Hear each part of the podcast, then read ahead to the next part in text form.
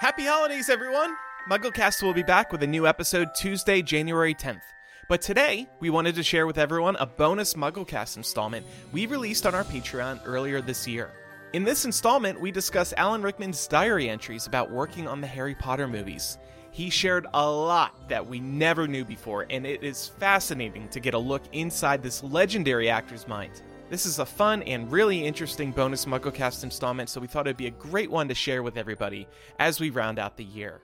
If you want more bonus MuggleCast installments, pledge to our Patreon today at patreon.com slash MuggleCast. Enjoy this installment and Happy New Year! This is bonus MuggleCast, and we are discussing Alan Rickman's diaries. Of course, he played Snape in the Harry Potter movies. His diaries are being published October 18th in a new book titled Madly Deeply. So he reportedly intended to have his diaries eventually published. So it's not like they were stolen and somebody's leaking them. This is all on the up and up. His widow has also been working on the publication. So, some of many excerpts from the diaries have been published through The Guardian and a couple other news outlets in the lead up to this October 18th release. And I've collected these Harry Potter diary entries, and we're just going to go in chronological order. From what I've read about his diary so far, when he started keeping diaries, his entries were pretty short. And as we read these, you'll find he kind of wrote in fragmented ways, kind of just short thoughts, getting Mhm. things off his chest. And I think the diaries, he was writing diaries for a good like 20 years. Wow. And uh, as time went on, his diaries would get longer and longer. So I think if you do pick up this book, you'll find that the earlier stuff is kind of shorter. And then as time goes on, they get longer. Anybody here keep a diary, by the way? I never have. I've often thought I should, but uh, Mm. just it's just nice to remember like the intricacies of what you were thinking at any one particular moment. When we get through this with uh, Alan Rickman, he talks about specific days of filming or specific scenes, and I just find that afterward, whether you're Alan yourself or or just a reader or somebody who's interested, uh, it's so interesting and is is- something is different than what you could try if you just tried to recall uh you know later without having this type of of first person sort of experience so Yeah. I've kept a diary pretty much since I was a kid. I was a lot more consistent with it when I was a kid, and I still have my old diaries from back then, which are very funny and cringy to revisit now as an adult. Um, and I do some journaling now. I don't do it as much as I should. Um, but I really like it as a tool for catharsis. And Yeah. I think that's going to be the lens through which we read, or at least I read all of these entries today, um, because there is something cathartic and human about just kind of letting your real, unfiltered thoughts through so that you can process them. Uh, Yeah. So often, getting thoughts down with pen and paper can do wonders for alleviating frustrations or giving you time to process things.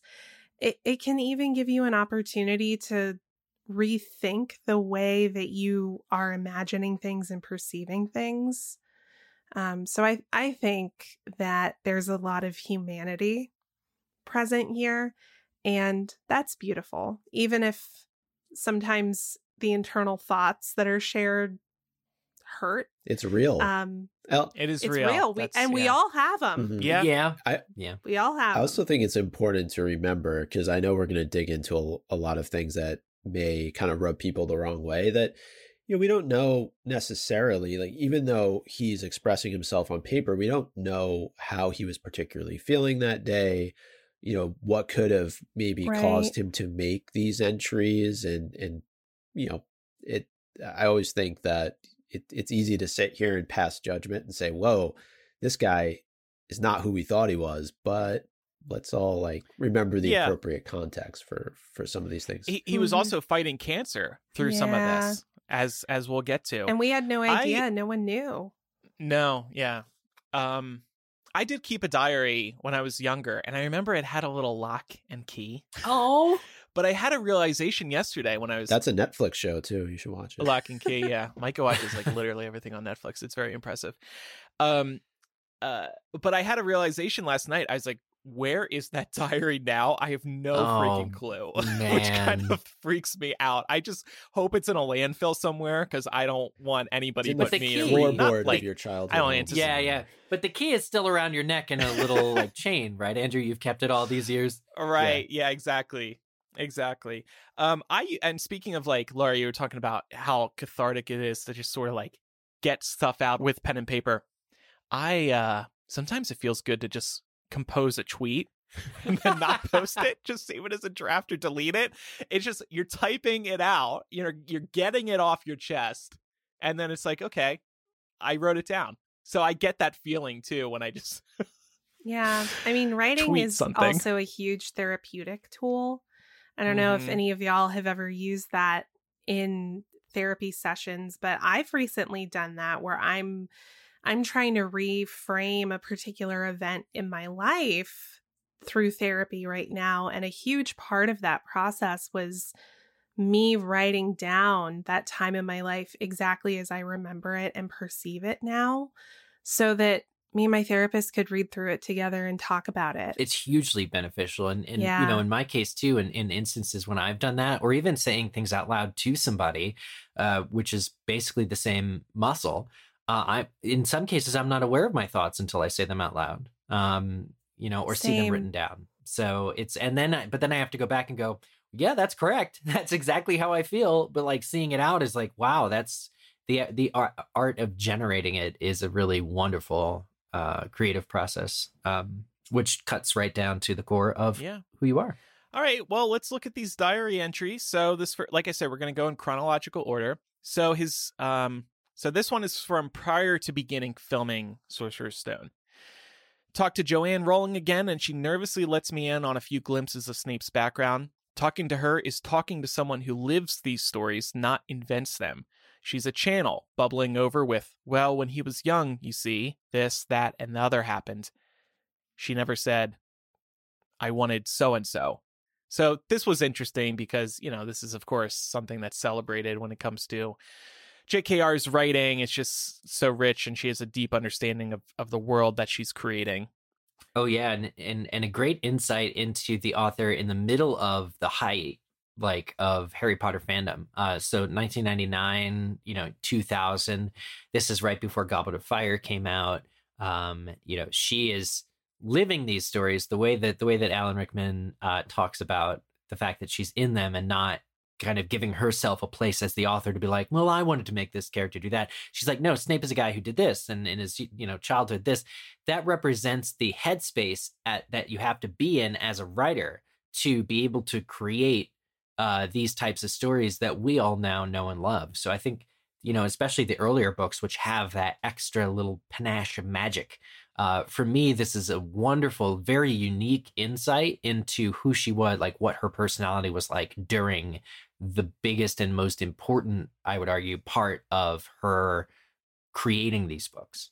And this, of course, is probably when she told him that Snape loved Lily. Mhm. And we had always known, especially after reading book seven, that this was a secret that we had always known that she had t- told him something big about Snape, but we never knew. And I think Emerson actually interviewed him on the red carpet about this. You know, what's the big secret? Because this was before the release of book seven. And of course, he didn't reveal it, but this must have been around that time where she was revealing that. And it was great that she did tell him this. And it's awesome that they did have a conversation so he could bring more to the character. yeah. Well, didn't somebody was this during the anniversary special? Somebody recently, I feel like, was talking about Snape, was talking about Alan Rickman on set, and there the director was trying to get him to do something, and Alan Rickman actually pushed back and was like, "No, Snape would never do that." Hmm. and it's because he knew this one little nugget about like Lily or whatever it was.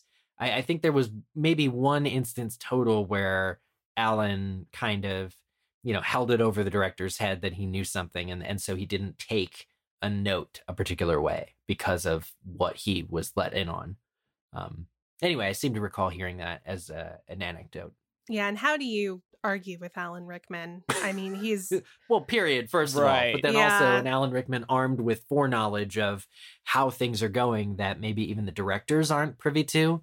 I can understand that to be a difficult kind of situation. Let's look at the next entry. This was during the filming of Sorcerer's Stone.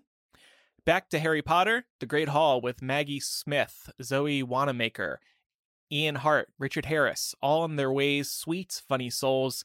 But this is tick off the shots filming. No big speech about the scene and what we're all thinking.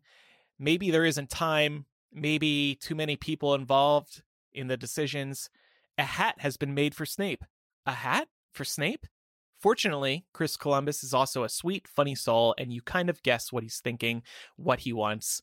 Certainly, if you step outside that, he's in sharpish. So it gets done, and it all looks just fine. So, a recurring theme we'll see in these entries is that the production was very much a studio studio film, and by that I mean the studio wanting having a lot of control and there being no time for anything but bin- business. Get the shots done, move on. No time for art and creativity. Just do what the director says because we're on a strict timeline. But I think that it changes a little bit, and and he alludes to this in Prisoner of Azkaban. Like bringing in Alfonso Cuarón, there was a different approach to it. Um, but I do agree, you do see a lot of him referencing how it's like it's all business. Like get it done, move on to the boom, next boom, thing. boom, boom. Yeah. He doesn't even get a chance to talk with the director, but we'll get to that. Yeah. Something I can see here too is this evolving over time as the kids get older. We do have to remember during these first couple of movies, we're talking about like 10 to 12 year olds who have very limited acting experience with the exception of Dan, right? I would imagine that corralling all of those kids every day um, and making sure that their school schedules were Yes. accommodated for because remember there are laws about how long kids can work on set every day. Yes. So it probably did have to be a really tight ship. I would That's imagine. a critical point. Yeah, they Yeah. had to get it done because they could only work for a certain number of hours per day because of their age. Yeah, really good point. Come on, Alan. Yeah, that's sad. There, there doesn't seem to have been any time made for adults about their craft, though. Yes. I think is sort of Yeah. what what where he's going. And you know what? This is such valuable insight because somebody like Alan is the only person that can offer this kind of, I, I think, like unique lens into what might have been failing about the films to professional actors. We often say how this British acting royalty were all cast in Harry Potter with very few exceptions. But getting the perspective of this is by the shots filmmaking and it's not I mean the implication here is it's not art. Um and so that's such an interesting thing that somebody Mhm. like Yeah. Tom Felton whose autobiography is coming could never speak to because he's too young like when you're a kid it's a way different experience. So for the actors for one of the adults to be disappointed, I think we can infer in sort of the huge studio film nature of things, this question, too many people involved in the decisions, um, is a really interesting take that I value because he's the only one who could give it. Yeah, let's look at the next entry now. So this is after attending the Philosopher's Stone film premiere. He wrote, brace yourselves. The film should only be seen on a big screen. It acquires a scale and depth that matches the hideous score by John Williams. Party afterwards at the Savoy is much more fun. Here we go again, another harsh criticism of John I Williams' can't score. believe it. I didn't think there was a human alive who would agree with what Kirk Honeycutt said in his Hollywood Reporter review, where he described it as clanging and banging. But it looks like Alan Rickman and he must have had tea sometime because, oh my oh god, my word. Yeah. I will say that I feel like the soundtracks were softened over time.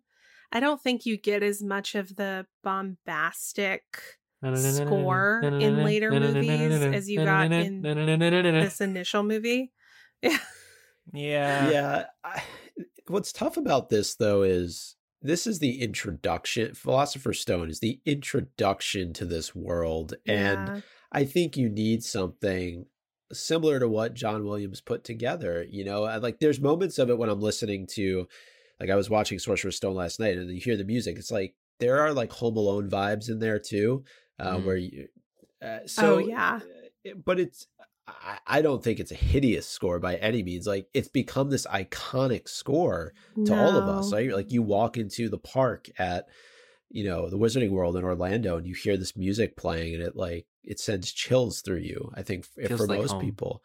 Um, but again, it's interesting to get that perspective of of somebody who is a much more adult act- actor, Eric, to your point from earlier, who's looking at this through a completely different lens um, than I think we've all looked at it for for you know as long as we've been doing this podcast. Okay, so moving along here, after the release of the Chamber of Secrets film, he wrote talking to agent Paul Lyon Maris about Harry Potter exit, which he thinks will happen.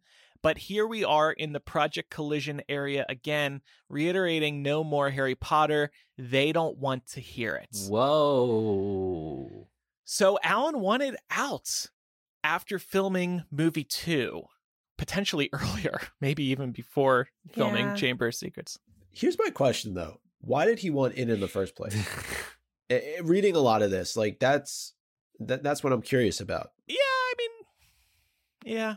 I- I'm also wondering. He wrote, "They don't want to hear it." Does he mean his agents don't want to hear it? Does he mean Warner Brothers doesn't want to hear it? I would think his agents don't want to hear it because they see a big paycheck for both Alan uh, oh, absolutely. and the agents, you know? So, I mean, the agents might be saying, yo, you're crazy. I mean, look at Harry Potter's big. Warner Brothers is offering you a lot of money. Yeah, But yeah, I guess if you tie this into the earlier diary entries, he just doesn't like this style of filming where it's, like I said, a s- very much a studio film. It's all about moving to the next shot, not discussing the film, the scenes with the director, just rushing through it all. He's an artist. He needs to make art. It needs to mean something other than greenbacks. Yeah.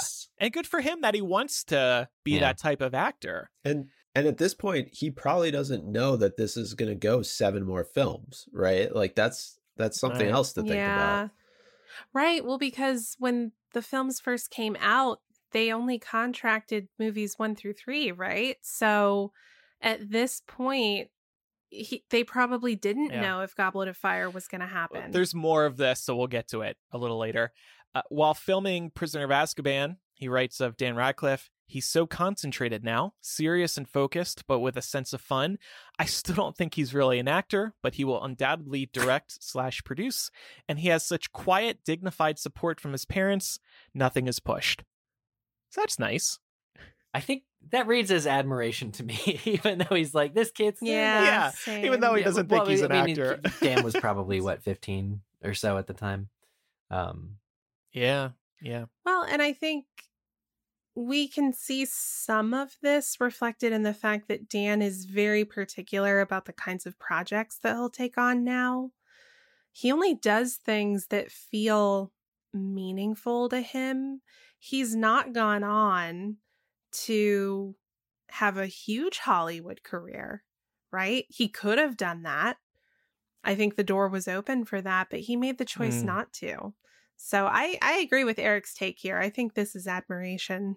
but I think that it grows though. It does develop. Like he, this is not his Mhm. last Yes. diary entry about Dan, and for that I love uh, seeing just the progression, even from just the excerpts we have. He wrote while filming Prisoner of Azkaban. Also, uh, 7 a.m. pickup, Snape Lupin classroom. So I guess this is the Boggart scene. The day got off to a fabulous start with the screen guillotining onto my head, a sudden swift blackout followed by day long melancholy. Alfonso was quietly ballistic with me. I love him too much to let it last too long, so I wailed off set and we Whoa. sorted it out. He's under the usual Harry Potter pressure, and even he starts rehearsing cameras before actors, and these kids need directing. They don't know their lines, and Emma's diction is this side of Albania at times. Plus, my so called rehearsal is with a stand in who is French. So, pretty harsh criticism of the child, Emma Watson. Her diction is the side of Albania. What, I don't what know does what that mean? means. Me neither. It's Somebody I read thought it was like an Albanian accent, Um, maybe. but I, yeah. I that can't be right. Like I think he just means it's out there. It's interesting that he chose Albania, though, of all places. Maybe Yeah. he knows. Does he just he mean it's out there? Potter reference It's- inside a uh, diary yeah, entry yeah. here.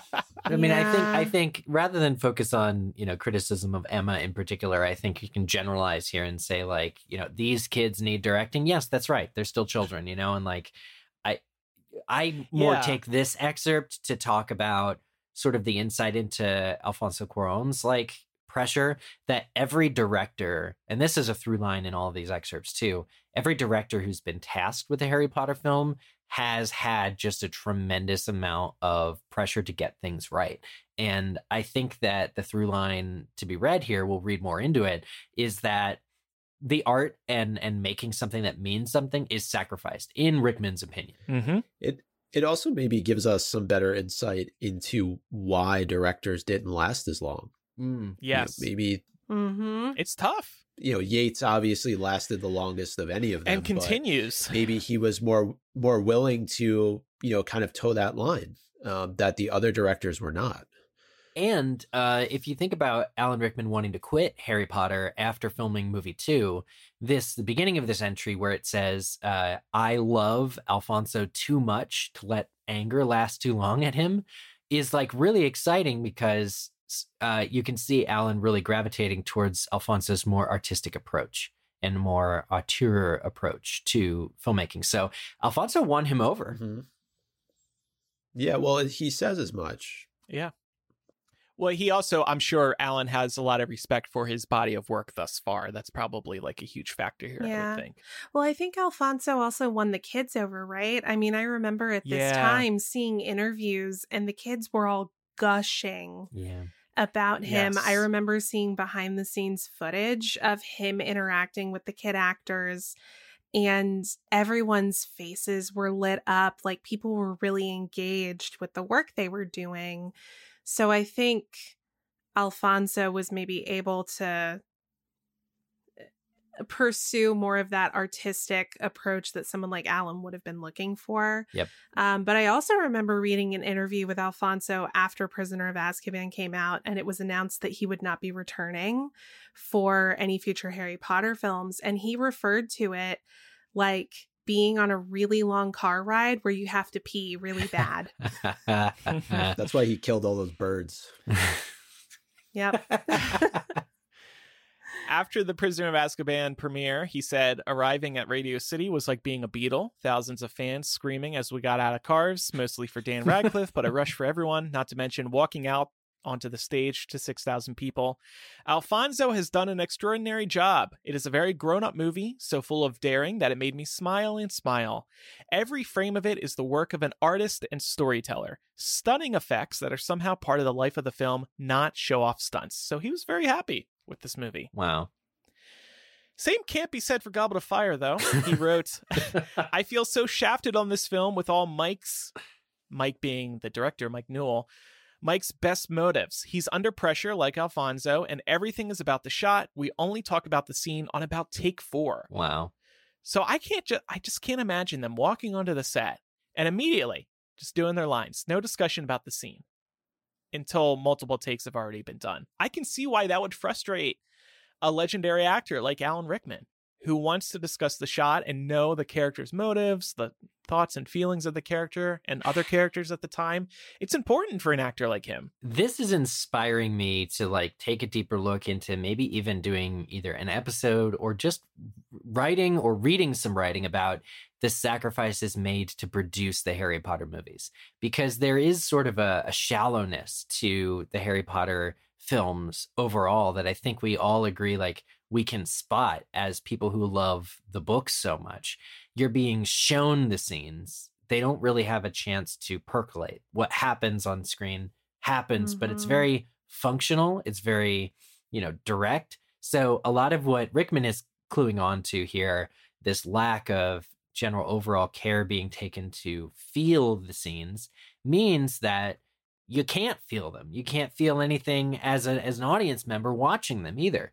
So there's definitely something here as far as the sacrifices made to make such a worldwide blockbuster and what the Harry Potter films could have been like if this were not the case, if they were more independently produced or somehow, if the pressure wasn't on, um, you know, what how these movies, even with the same exact crew, would have been different or might have been different. Be interesting to know specifically what he feels shafted about with Goblet of Fire because of all the movies, I'm just trying to think off the top of my head. Goblet of Fire probably has the least screen time for Snape as a character.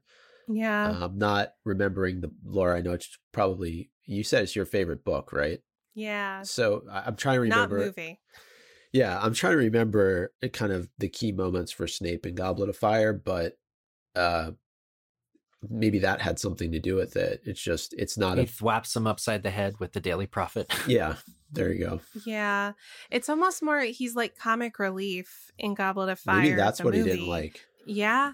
Whereas I mean there there are some, you know, really important moments usually that involve Snape and Moody from Goblet Goblet of Fire that we don't get to see on screen in the film and I think would have been you know, a huge uh representation for Snape at this stage in the series. I think we only the only inkling of Snape's background that we get in the film is him talking to Karkaroff outside of the Yule Ball, but it's it's like a blink and you'll miss it moment. So we really don't get to spend a lot of time with Snape in this movie. And it's a deleted scene, I think, too, isn't it? Oh Mm. yeah, I think you're right. It's not even in the the theatrical there cut. there's an interaction between the two of them, I think, with the Dark Mark, but the the outside the scene in Goblet of Fire is I'm pretty sure that's a deleted scene where he like Wow. he also catches like yeah. kids making out in the carriage and Oh yeah, Mhm. Oh, I think yeah. you're right. All right, let's keep going here. So, before filming Order of the Phoenix, while he started ba- battling cancer, he wrote, Finally, yes to Harry Potter 5. The sensation is neither up nor down. The argument that wins is the one that says, See it through, it's your story. thought that was really beautiful. Yeah, I mean, Mhm. you filmed four movies already. You're halfway through. Uh, at the time, it seems like you were more than halfway through because at this time he probably didn't know book seven would be split into uh, two. But yeah, I th- it's hearing him knowing that he actually didn't want to be involved with Harry Potter the whole time makes me think it is a freaking miracle that they got everybody on board for the entire Mhm. franchise because he is surely not the only now the kids were probably happy to do this because this was kickstarting their careers as actors but the adult actors maggie smith you know warwick davis these other legendary actors i bet they had similar thoughts at times so it's a miracle that warner brothers was able to throw enough money at them to keep them happy and on board Didn't Emma Watson feel the same around this stage? Didn't we learn that she was considering yeah. not Well, some of the kids, the some of the kids, especially by right right before movie five, like or whatever in this era, really thought about whether the films were more of a hindrance uh, to either leading a normal life or even uh, to their stardom. They didn't want to be typecast, that kind of a thing. Right, right. But their agents talk some sense into them. Maybe maybe their friends and family as well, or maybe the the the fellow cast and crew members, you know, gave them some really powerful talks that convinced them to stick around. So while filming Order of the Phoenix, he said, "I realized as soon as that Snape's ring and costume go on, something happens. It becomes alien to be chatty, smiley, open. The character narrows me down, tightens me up. Not good qualities on a film set." I have never been less communicative with a crew. Fortunately, Dan Radcliffe fills that role with ease and charm and youth. So that's interesting. Like the the role of Snape is kind of consuming Alan. Yeah. It also feels like at this stage he's just kind of accepted the reality of what filming these movies is like and maybe he's given up on trying to push back on the direction. And so that Snape Snapeness is like kind of consuming him in that space. Here's a fun one. Deathly Hallows book release day, July 20th. Alan Rickman actually went to a midnight book release in England. it was the Waterstones in Tunbridge Wells.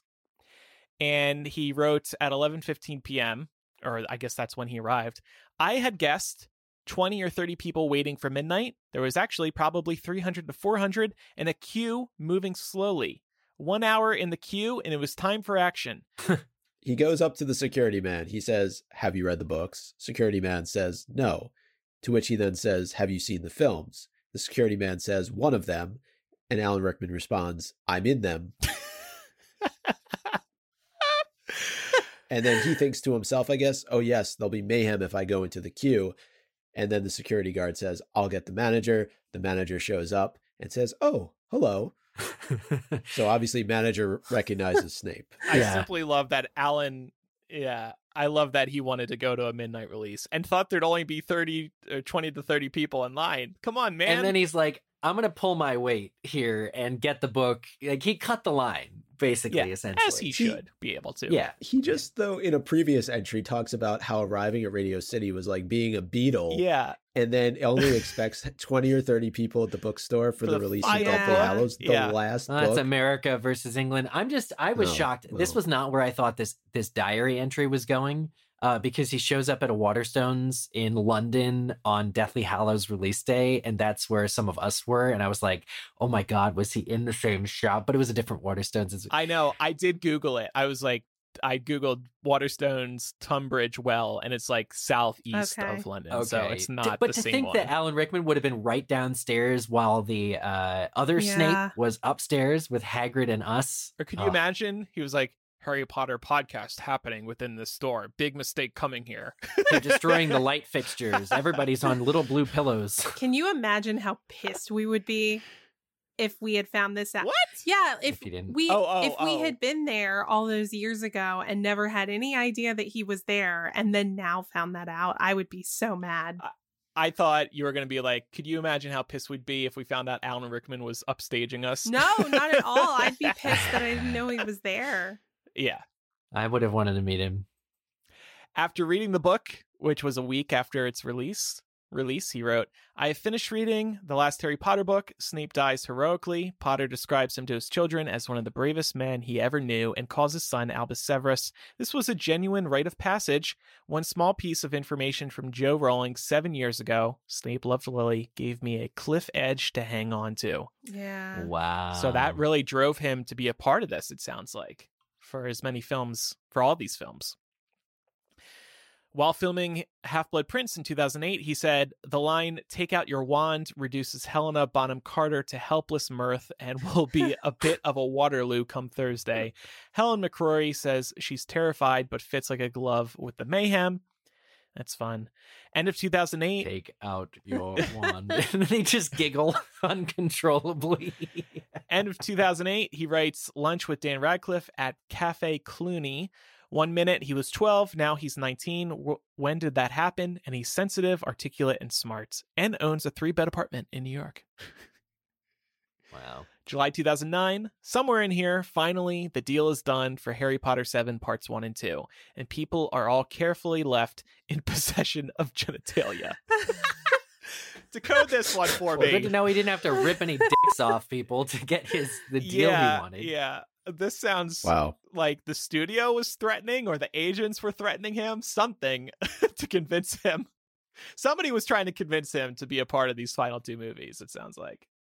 After the Half Blood Prince New York premiere, he wrote The desire to eat and even more get a drink is matched only by the need to bang the three Davids' heads. The three Davids being producer David Heyman, David Barron, and director David Yates, against the nearest wall. I get the character development and the spiffing effects dazzling, but where's the story? Four question marks. Not happy. Not happy. Yeah. Yeah, it's it's Especially his movie. to have It, uh, Mhm. yeah. yeah to have to have the Snape actor ask where is the story of Half Blood Prince the movie. That's that's big. That's pretty important and pretty damning. And we also have to keep in mind this guy's a fan of the books. He attends the midnight Mhm. releases. Like he wants that story that he fell in love with from the books. So I guess I understand this. He sounds like any other fan complaining about how the movies adapted the books. Okay, so now let's get to filming Harry Potter 7. November 25th, he wrote uh, cold, wet, droughty, but the crew seems miles away, so Ralph and I can just get on with inching our ways towards the scene.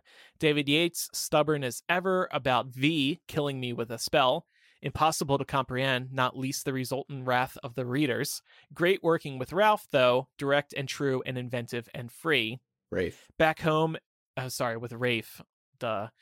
Back home, and Rima, that's his wife, uh, says he can't kill you with a spell. The only one that would do that is Avada Kedavra, and it kills instantly. You wouldn't be able to finish finish the scene. hmm This is huge. So they didn't want to love these make people. they didn't want to make Nagini kill Snape in the movie originally.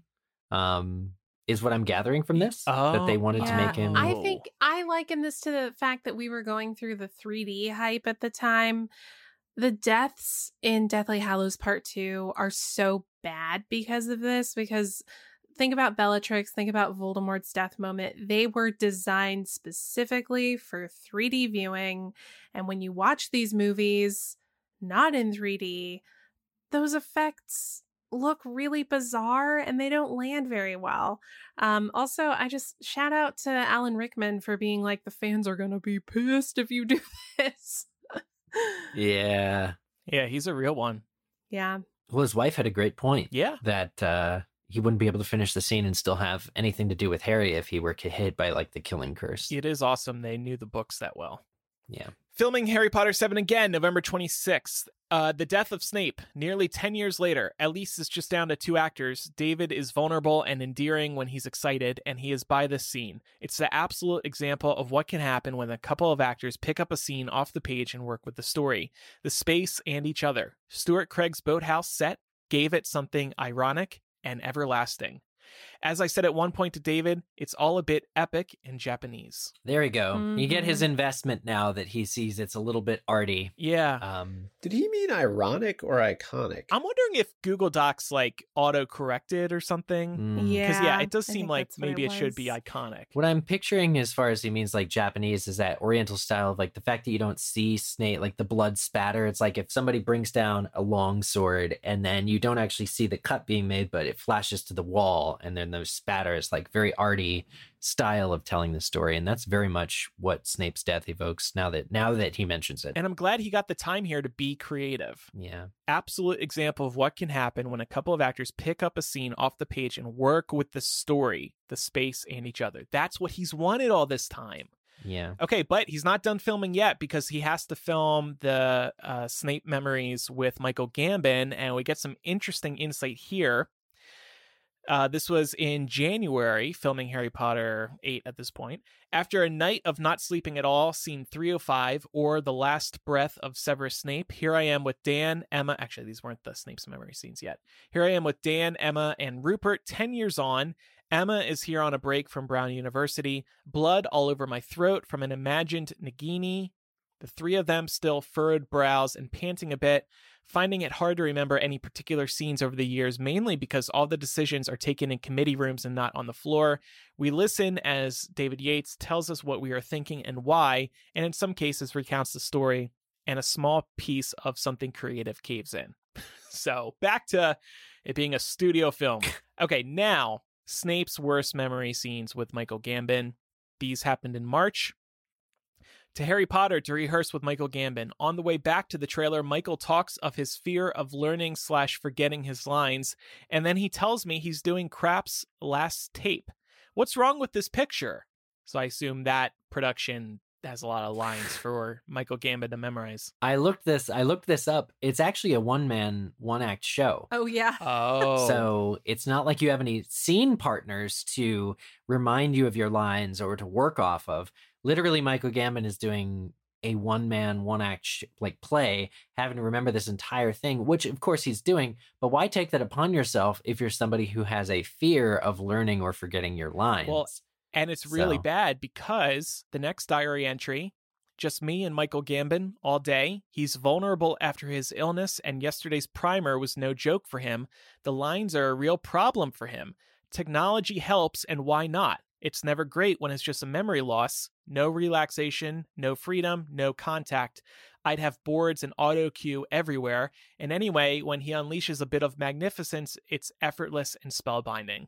So it sounds like Michael Gambon maybe he had an earpiece, maybe he had cue cards off stage, and um, he Mhm. needed help getting through all those lines. It sounds like something was going on. He had some sort of mental illness at the time, and maybe still does. I mean, he's still around. It's so rough. Yeah, it is rough. But I love this line when he unleashes a bit of magnific- magnificence. It's effortless and spellbinding. I have said it before. I'll say it again. I love Michael Gambon, especially in these later movies. He really is an excellent Dumbledore, in my opinion. So I'm glad that him needing to be fed his lines didn't affect his performance. Still was a great actor, even if he couldn't remember his lines. And then finally, this is a fun one. After the Deathly Hallows Part 2 premiere, red carpets everywhere a screen, a platform, an interviewer, and thousands screaming and singing Snape, Snape, Severus Snape, which he doesn't probably realize that's a Potter Puppet Pals reference. the carpet snakes into Leicester Square for the film at 8 p.m. I found the film unsettling to watch. It has to change horses midstream to tell the Snape story, and the camera loses concentration. Audience, however, very happy. I love the dichotomy of like, well, this is kind of uncomfortable for me, but the audience is very happy. Yeah, yeah. So those are the ones that have been published thus far. I'm sure there's some other Harry Potter stuff in the diaries. Any of you gonna pick this up? I probably will. Yeah. Uh, I think yes. so. Yeah. Well, I want to hear his thoughts on uh, some other films he did: uh, Dogma, Galaxy Quest, uh, Yeah, Die he had an Hard. I really want to. Incredible career. hopefully, hopefully he wrote uh, all about working with uh, Bruce Willis or Kevin Smith or any of that. Yeah. So again, October 18th is when this is going to be published. I'll probably flip through it at the bookstore, see if I can find any other stuff that interests me. But uh yeah, pretty interesting. All right. Well, that's bonus Mugglecast. Thanks everybody for listening. Thanks for your support. Thank you to all the actors for sticking through all eight Harry Potter movies, unless you were fired. And we'll see you next time. Bye. If you want more bonus MuggleCast installments, and we'll be releasing two each month beginning in 2023, visit patreon.com slash MuggleCast. Again, that's patreon.com slash MuggleCast. We couldn't do this show without support from listeners like you, so thank you in advance.